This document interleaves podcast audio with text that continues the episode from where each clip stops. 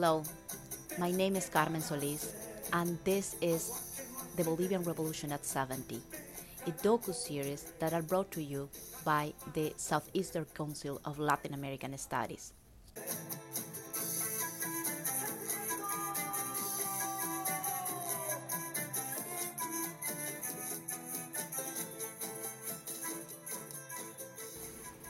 Today, we will talk about the question of water rights and revolution, and to that end, we will speak with historian Sarah Hines, assistant professor of Latin American history at the University of Oklahoma.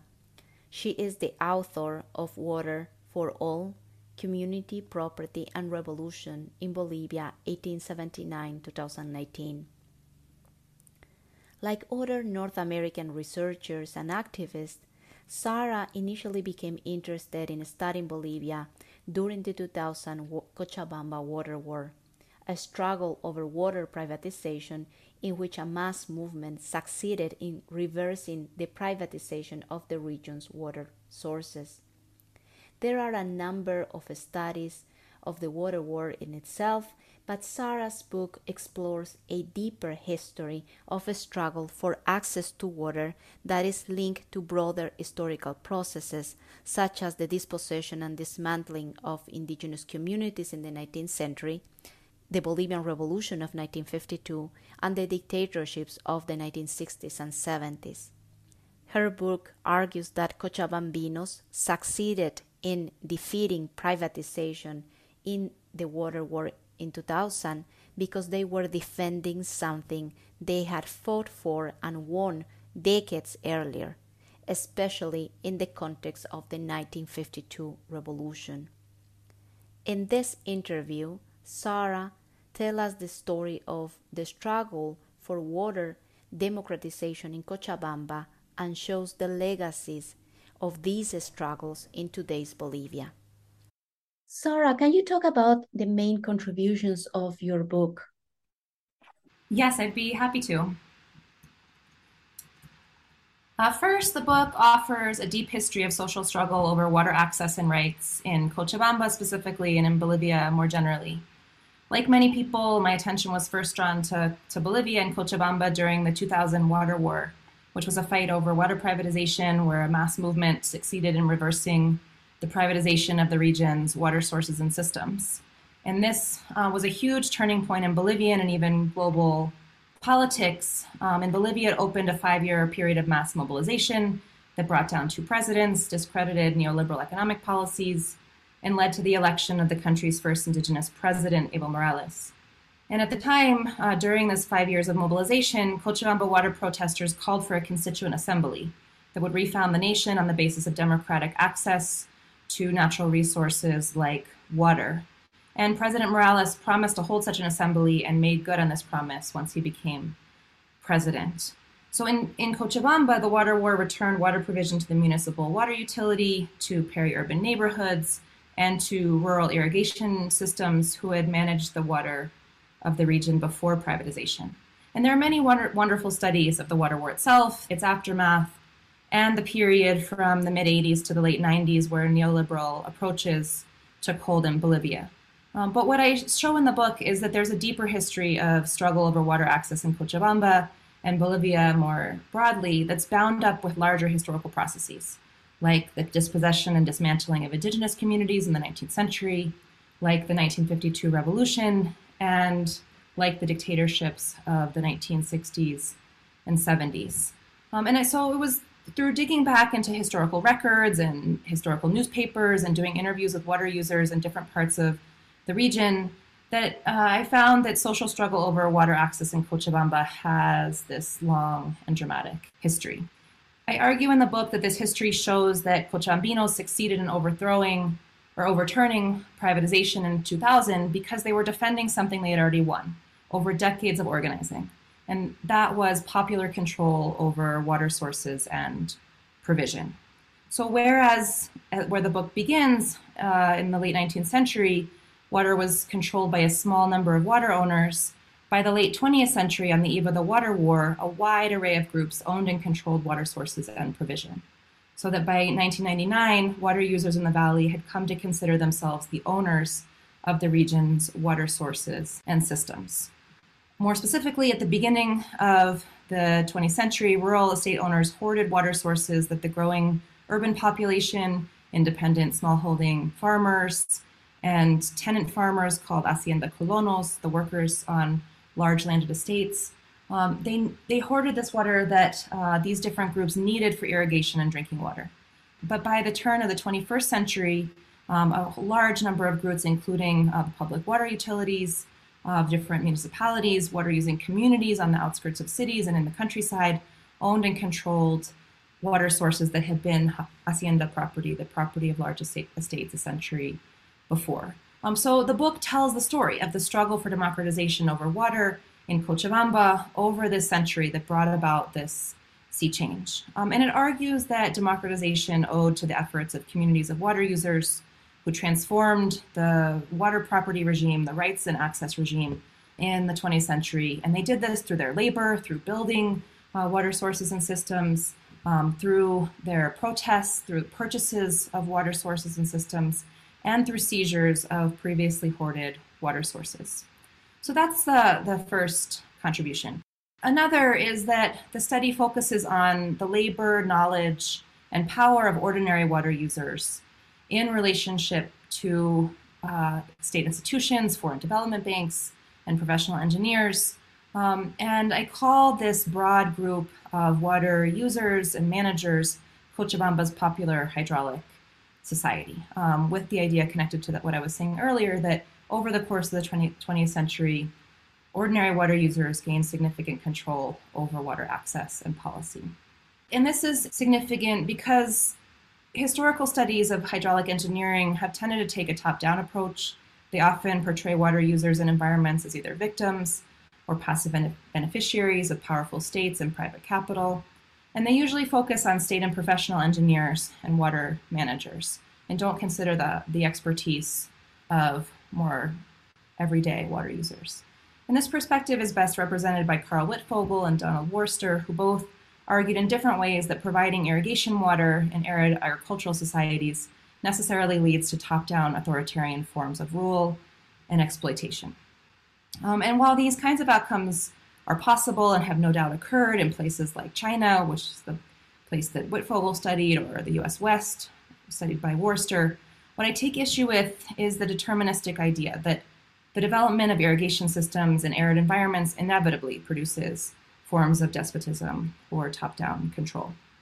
Um, and what I, what I found and what I talk about in the, in the book is that in Cochabamba, providing water in a semi-arid environment did not require or produce authoritarianism, but rather ordinary water users won access to a range of water sources and systems. Um, and rather than falling victim to state builders and experts, they built this popular hydraulic society where they built and maintained water sources and systems and maintained that control through their um, expertise and social struggle. So where the book begins in the eighteen seventies, a small group of landowners did control the bulk of the region's water sources, which included mountain lakes and mountainside rivers and springs.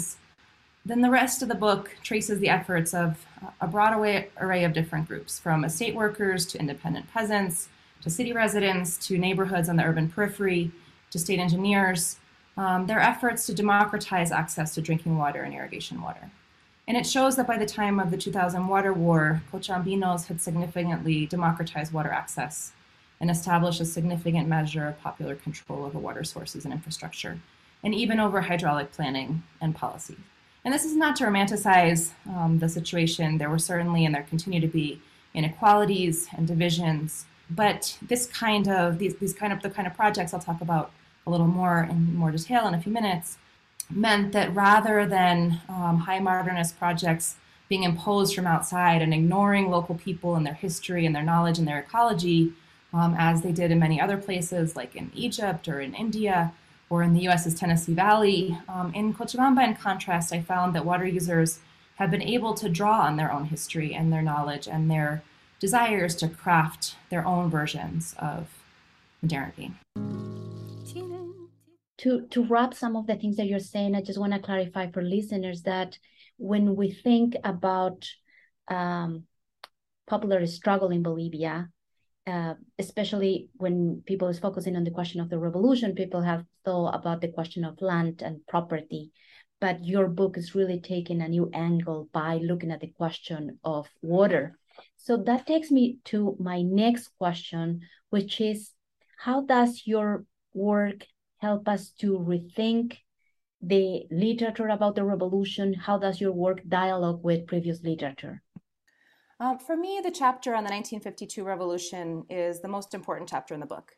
Um, it shows that water redistribution was a major demand of people across the valley, including city residents, independent peasants, and estate workers, and a major accomplishment of the revolution. Previous uh, studies, including your own wonderful book that was recently published, have looked at land reform, have looked at mining, national, mine nationalization, have looked at universal citizenship rights, but there hasn't been as much focus on the environment beyond land, and especially there hasn't been a focus on uh, water. In the course of the research, I found that there was this major Uh, transformation in the water property regime uh, during the revolution as a result of agrarian reform. Um, but I want to first go back and talk a little bit about uh, what came before the revolution to give some sense of how dramatic this, the change was during the revolution when it came to water property and rights and access. Um, the previous chapter on the water reform uh, efforts in the late nineteen thirties and forties shows that water reform actually preceded and was envisioned as a means of preventing land reform, as a pack, as part of a package of technocratic reforms enacted after the Chaco War in the nineteen thirties. So in an attempt to increase agricultural production, reformist military social government, socialist governments uh, tried to make water more accessible to small farmers through large-scale hydraulic infrastructure projects and through some very limited negotiated purchases of water sources from these estate owners who were hoarding water sources. And this effort began in Cochabamba, the, large, the country's largest agricultural region. And the idea was that with greater water access, both large estates and small farmers could increase production. Um, so to make water more accessible to farmers, the military socialist presidents first nationalized a range of water sources. Uh, the Reform Constitution of nineteen thirty-eight federalized rivers, marshes, and medicinal waters, as well as, as well as in the Constitution's words, all of the physical forces able to be used for economic purposes. And then in nineteen thirty-nine, President Bush, the second of these two military socialist presidents, invited Mexican state engineers to design and build what became the Angostura Dam um, irrigation dam in Cochabamba. Um, and Bush and his ministers were interested in doing something like what Cardenas, the president of, in Mexico at the time, had done there.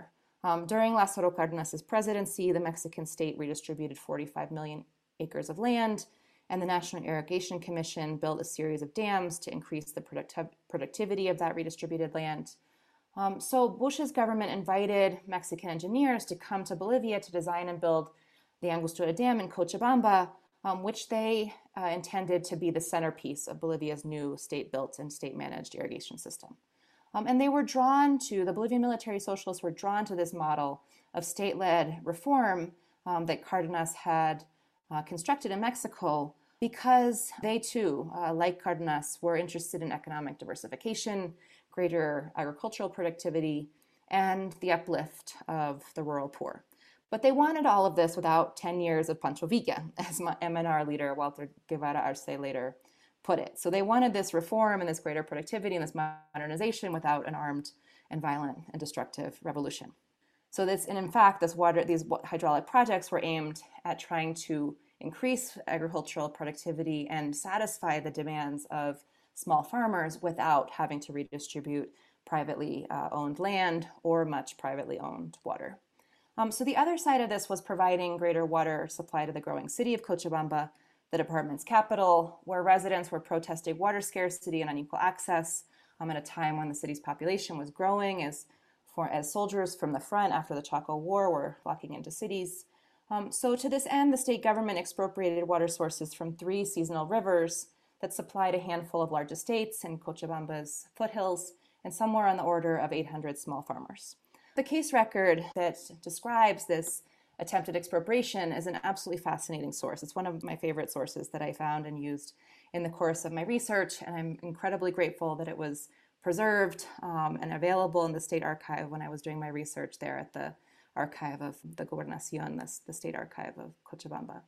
And so in the case record, you see the response of large landowners against the proposal. They speak out against it, but it's really the small farmers, known as piqueros, independent small uh, holders, who offered the sharpest critique of water, uh, of this expropriation on the basis of water inequality. They explain in their letter to the state government that they were forced to rent water from their wealthy neighbors, um, these water owners, landowners, the hacendados, who not only had more, far more land than they did, but also had far more water rights than they did, so much that they had more water, more water access than they needed to irrigate their large land holdings. So the piqueros proposed that the state government instead expropriate the Chapicirca lakes. And these lakes belonged to the heirs of Daniel Salamanca, the president who had led Bolivia to war with, with Paraguay in the Chaco in the early nineteen thirties. At this, by this point, Daniel Salamanca had passed away and the lakes were owned by his children. Um, but the incredible thing is that the prefecture, the state government, followed the piqueros' advice. And so rather than expropriate these three um, seasonal rivers that supplied eight hundred or more small farmers with water, they instead expropriated the privately owned lakes of the former Bolivian president. Mostly, though, um, this hydraulic reform was aimed at avoiding these kinds of expropriations, and even more so aimed at, re at avoiding expropriation and redistribution of land. While the state governments, or the national and state governments, hoped that these kinds of dam projects, uh, like the Angostura Dam project, could capture water that was not being used and channel it to farmers, large and small. But in the end, this kind of technical fix was not enough to quell the water demands of piqueros, city dwellers, or hacienda laborers, um, the colonos, nor was it enough to quell their demands uh, for agricultural land. So it's, despite these reforms, Cochabamba's water monopoly mostly endured, and hacendados retained ownership of most of the region's water sources. Um, so this background is important to understand demands for water and the transformation that occurred in the revolutionary period. So now I will get to the revolution. After the, the nineteen fifty-two revolution, rural estate workers' main demand was famously land for those who work it. Um, in other words, they were demanding expropriation and redistribution of land owned by estate owners um, that they had worked for for a pittance for generations. Um, and as I discuss in the book, the colonos, these estate workers, also demanded water for those who used it.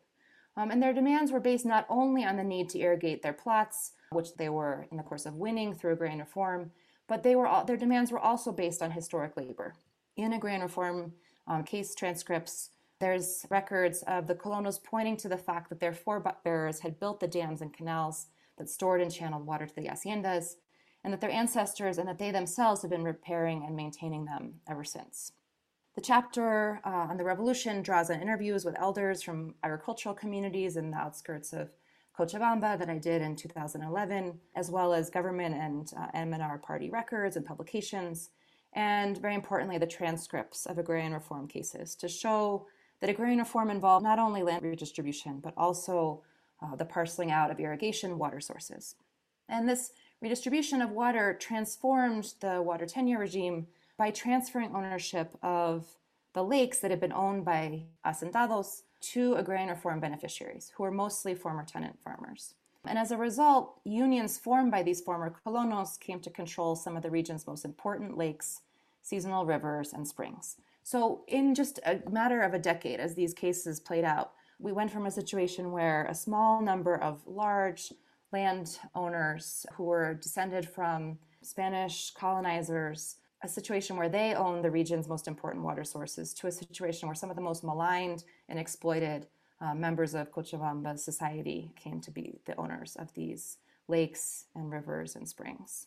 I think it's important to think about why the party that led the revolution, the Movimiento Nacionalista Revolucionario, the National Revolutionary Movement, why the party was willing to redistribute land and water. And like many other studies um, that have come out in the last ten or so years, I find that this, it's a combination of pressure from below, from armed and mobilized uh, constituents, and uh, revolutionary actors, and because of the M N R's commitment to uh, modern economic and political modernization. In the case of water and land redistribution, the M N R was willing to redistribute them be both because of the pressure from small farmers and because of their commitment to increasing agricultural production. um, which they hoped would jumpstart economic development, much like their military socialist predecessors um, of the late nineteen thirties and early nineteen forties. So at the government's announcement of the Agrarian Reform Decree in Ucureña, which is an agricultural community in, the, in Cochabamba's Valle Alto, um, on August second, nineteen fifty-three, M N R leader and Foreign Relations Minister Walter Guevara Arce declared in Quechua, the waters that were rented or sold for agricultural production before are now free and all have a right to them.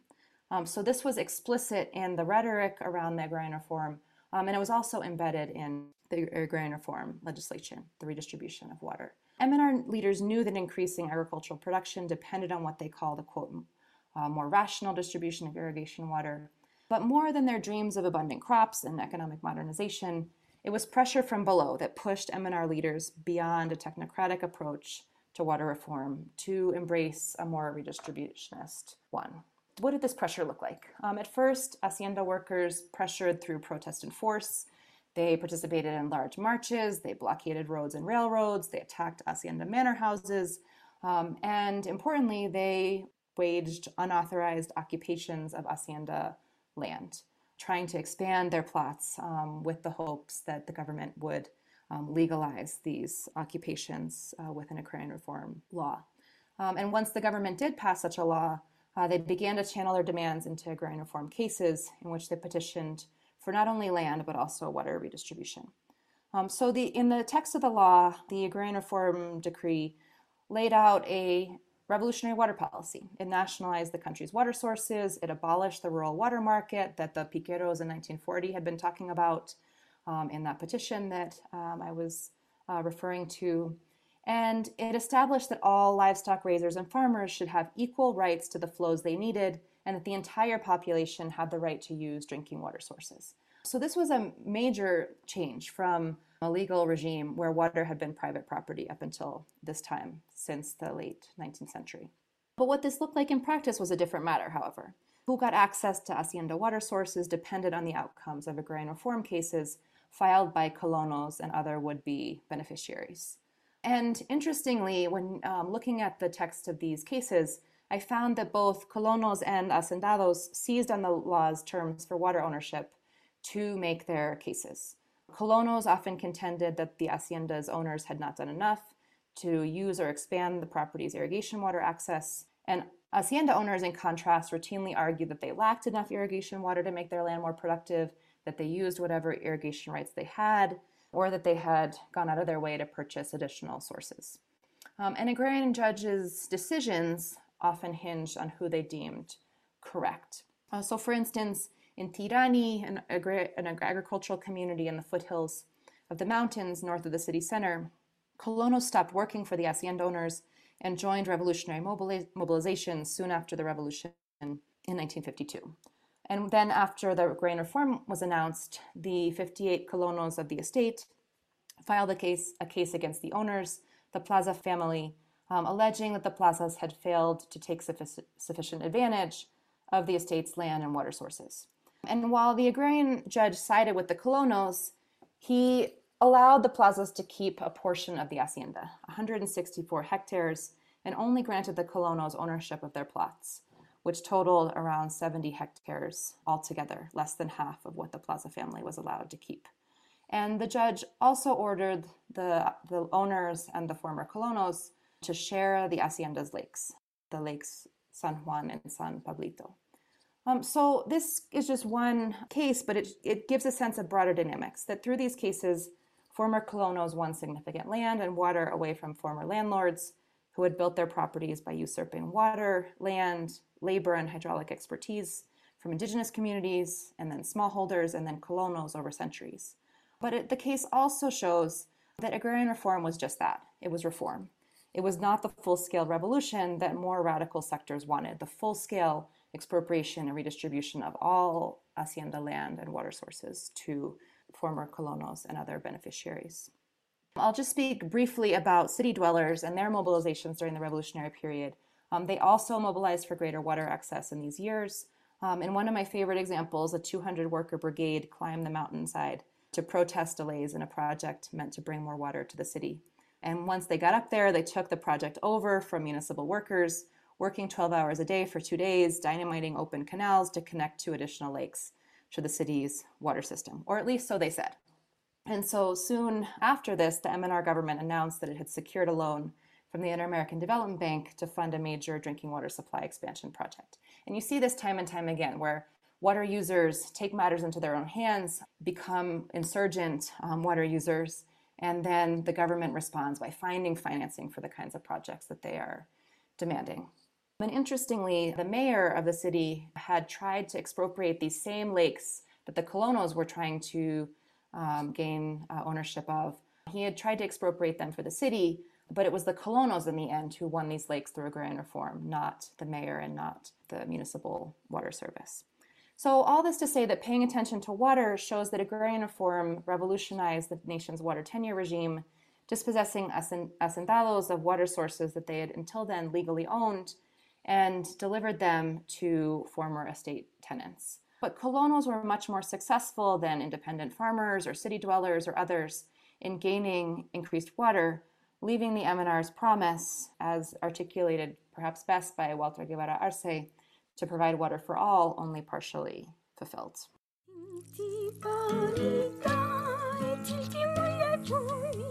As you said, over the last four, five years, six years, um, there have been a, a number of works that have been rethinking the revolution, and your work and my work kind of part of this new wave of literature rethinking the revolution. So having the benefit of time, I want to ask you, what, what do you think are the legacies of the revolution, especially looking seventy uh, years after?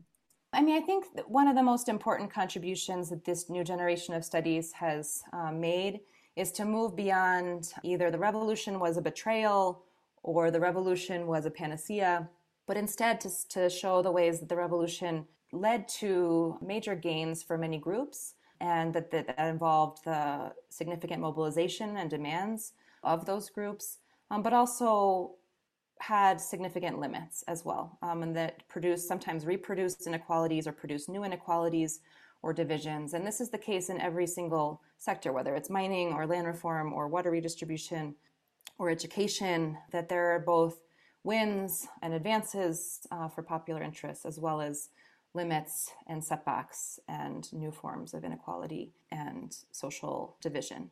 So when it comes to water and focusing on Cochabamba, the gains involved colonos, one of the region's most marginalized groups before the revolution, successfully claiming water sources and systems that they and their forebears had built and maintained for several generations. And some of the most moving parts of my research were doing interviews with elders and their children um, in communities like Tirani. Um, some, many of those elders have now passed, now that it's been more than a decade since I spoke with them.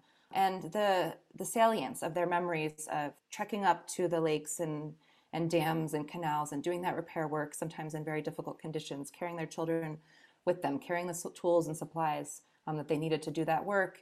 And after the revolution, that previous labor provided them with the rationale for making these kinds of demands, and also provided them the, ra the rationale for continuing to defend these water sources against encroachment from the outside.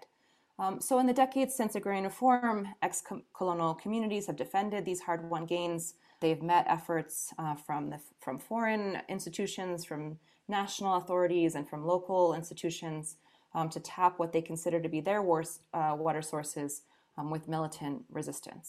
And these ex-colonial unions' power, um, both their ability to mobilize and their physical control of these surface water sources, lakes and rivers and, and springs, gained during the revolution, has made state officials and foreign lenders and engineers um, wary of seeking surface water ever since.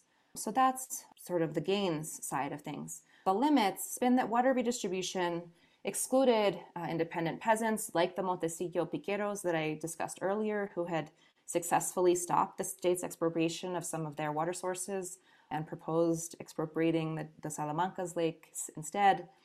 It also excluded residents of the growing city, and it left hacendados, um, or now ex-hacendados supposedly, with large tracts of land and large shares of water sources.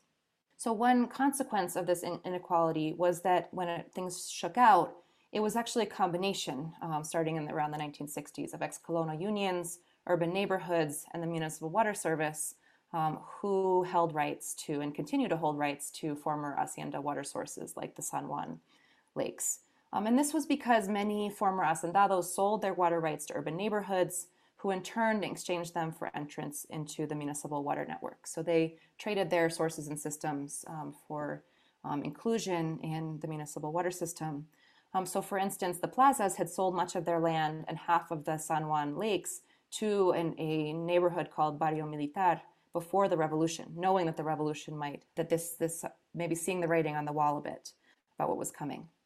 So then the municipality gained rights to these, this neighborhood's Um, half of the lakes through an agreement with that neighborhood, incorporating that neighborhood into the municipal system in exchange for those water rights. So in the end, the city did gain rights to these um, hacienda water sources, but not in the ways that um, that mayor who tried to expropriate them for the city may have intended. And in the years following the resolution of cases like the Tirani case, a grain reform case, ex-colonial unions and the municipality have shared lakes like uh, the San Juan lakes, Um, with each considered half of the lake's owners, half of the lake's uh, water. Um, and they've had agreements over how to divide the water, but there have often been tensions and conflicts that have arisen periodically since, with each side, the municipal water system uh, service or the, the ex-colonial unions accusing the other of taking more water than they should be.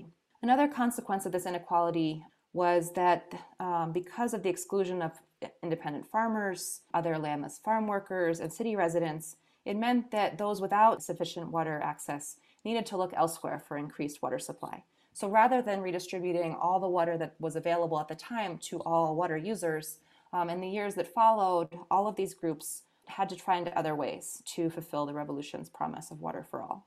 Um, so in the countryside, irrigators purchased water sources from ex-hacendados or ex-colonial unions, and they also drilled shallow irrigation wells into aqu aquifers. On the city's growing periphery, migrant neighborhoods excluded from the municipal water system built independent water systems and sourced them where possible in the same ways by purchasing water sources from uh, former hacendados or ex-colonial unions or drilling wells. And in the city center, the municipal water service sought loans from the Inter-American Development Bank starting in the sixties and seventies to fund water supply expansion projects. And the I D B insisted that the municipal water service drill deep wells in the countryside to increase supply, uh, provoking conflicts with irrigators whose shallow wells dried up as a result. Um, and this, this goes back to the power of these ex-colonial unions and their rights um, to mountain lakes, rivers, and springs that they won through the revolution, um, which helps to explain why international bankers and contractors and national and local authorities preferred to seek water in aquifers that they believed could be more easily controlled and safeguarded from combative peasant cultivators. The I D B also insisted that the water service raise rates to pay for these projects, provoking conflicts with the company's own customers. But um, as is the case in uh, many of the histories in recent history in Bolivia, um, water users in the city and the countryside rejected these terms, um, and such that in the nineteen seventies, city residents launched successful payment strikes against rate increases, irrigators protested deep wells, and all of these water users rallied behind the Misicuni Dam project that promised to provide plentiful water for both small farmers and urban residents. Um, and another one of my favorite um, examples, in nineteen seventy-five, a caravan of one thousand residents traveled up the mountainside to the project site by the Misicuni River to demand that the government carry out feasibility studies. Um, and very soon after this, um, the government of then-dictator Hugo Banzer uh, found funding for these feasibility studies and proceeded to carry them out. Um, so these kind of protests and demands pushed the government, um, starting then, to find funding for studies and ultimately to build the dam itself, starting in the nineteen nineties. And it's now complete, and water has begun to flow from there to Cochabamba Zona Sud, um, where most neighborhoods have been left, had been left out of the municipal water network for decades. And I'm actually in Cochabamba now, and it's been really interesting after six years away to see how the Misicuni Dam project um, is operating now that the dam is complete. Um, and to see the ways that neighborhoods in the most excluded areas of the city are relating to um, the Misicuni company um, and the Semapa, the municipal water network, and, and the ways that they're trying to get access to that water in the face of continuing inequalities. Um, and that goes for the people in the countryside as well, who have been even more excluded from the benefits of the project. Um, so in sum, the legacy of the revolution on water, like many other issues, is ultimately mixed, I would say. On the one hand, it was, a, it was a hydraulic revolution, a redistribution of water sources uh, from haciendas, which was a major step in the democratization of water access in the Cochabamba Valley. And there were similar moves elsewhere in the country as well. Um, on the other hand, this was a limited and unequal redistribution. And such that as a result, state institutions looked to foreign credit and institutions to design and fund technocratic projects that also ended up benefiting some at the expense of others. But at the same time, Cochabambinos refused to give up on that revolutionary promise of water for all.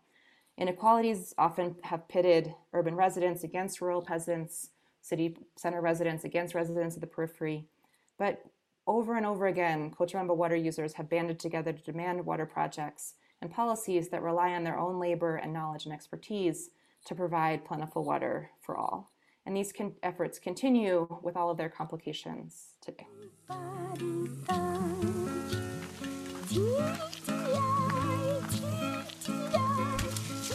Sarah, thank you so much for coming to the program and discussing the book with us. Thank you so much for having me. It's been a real pleasure to talk with you.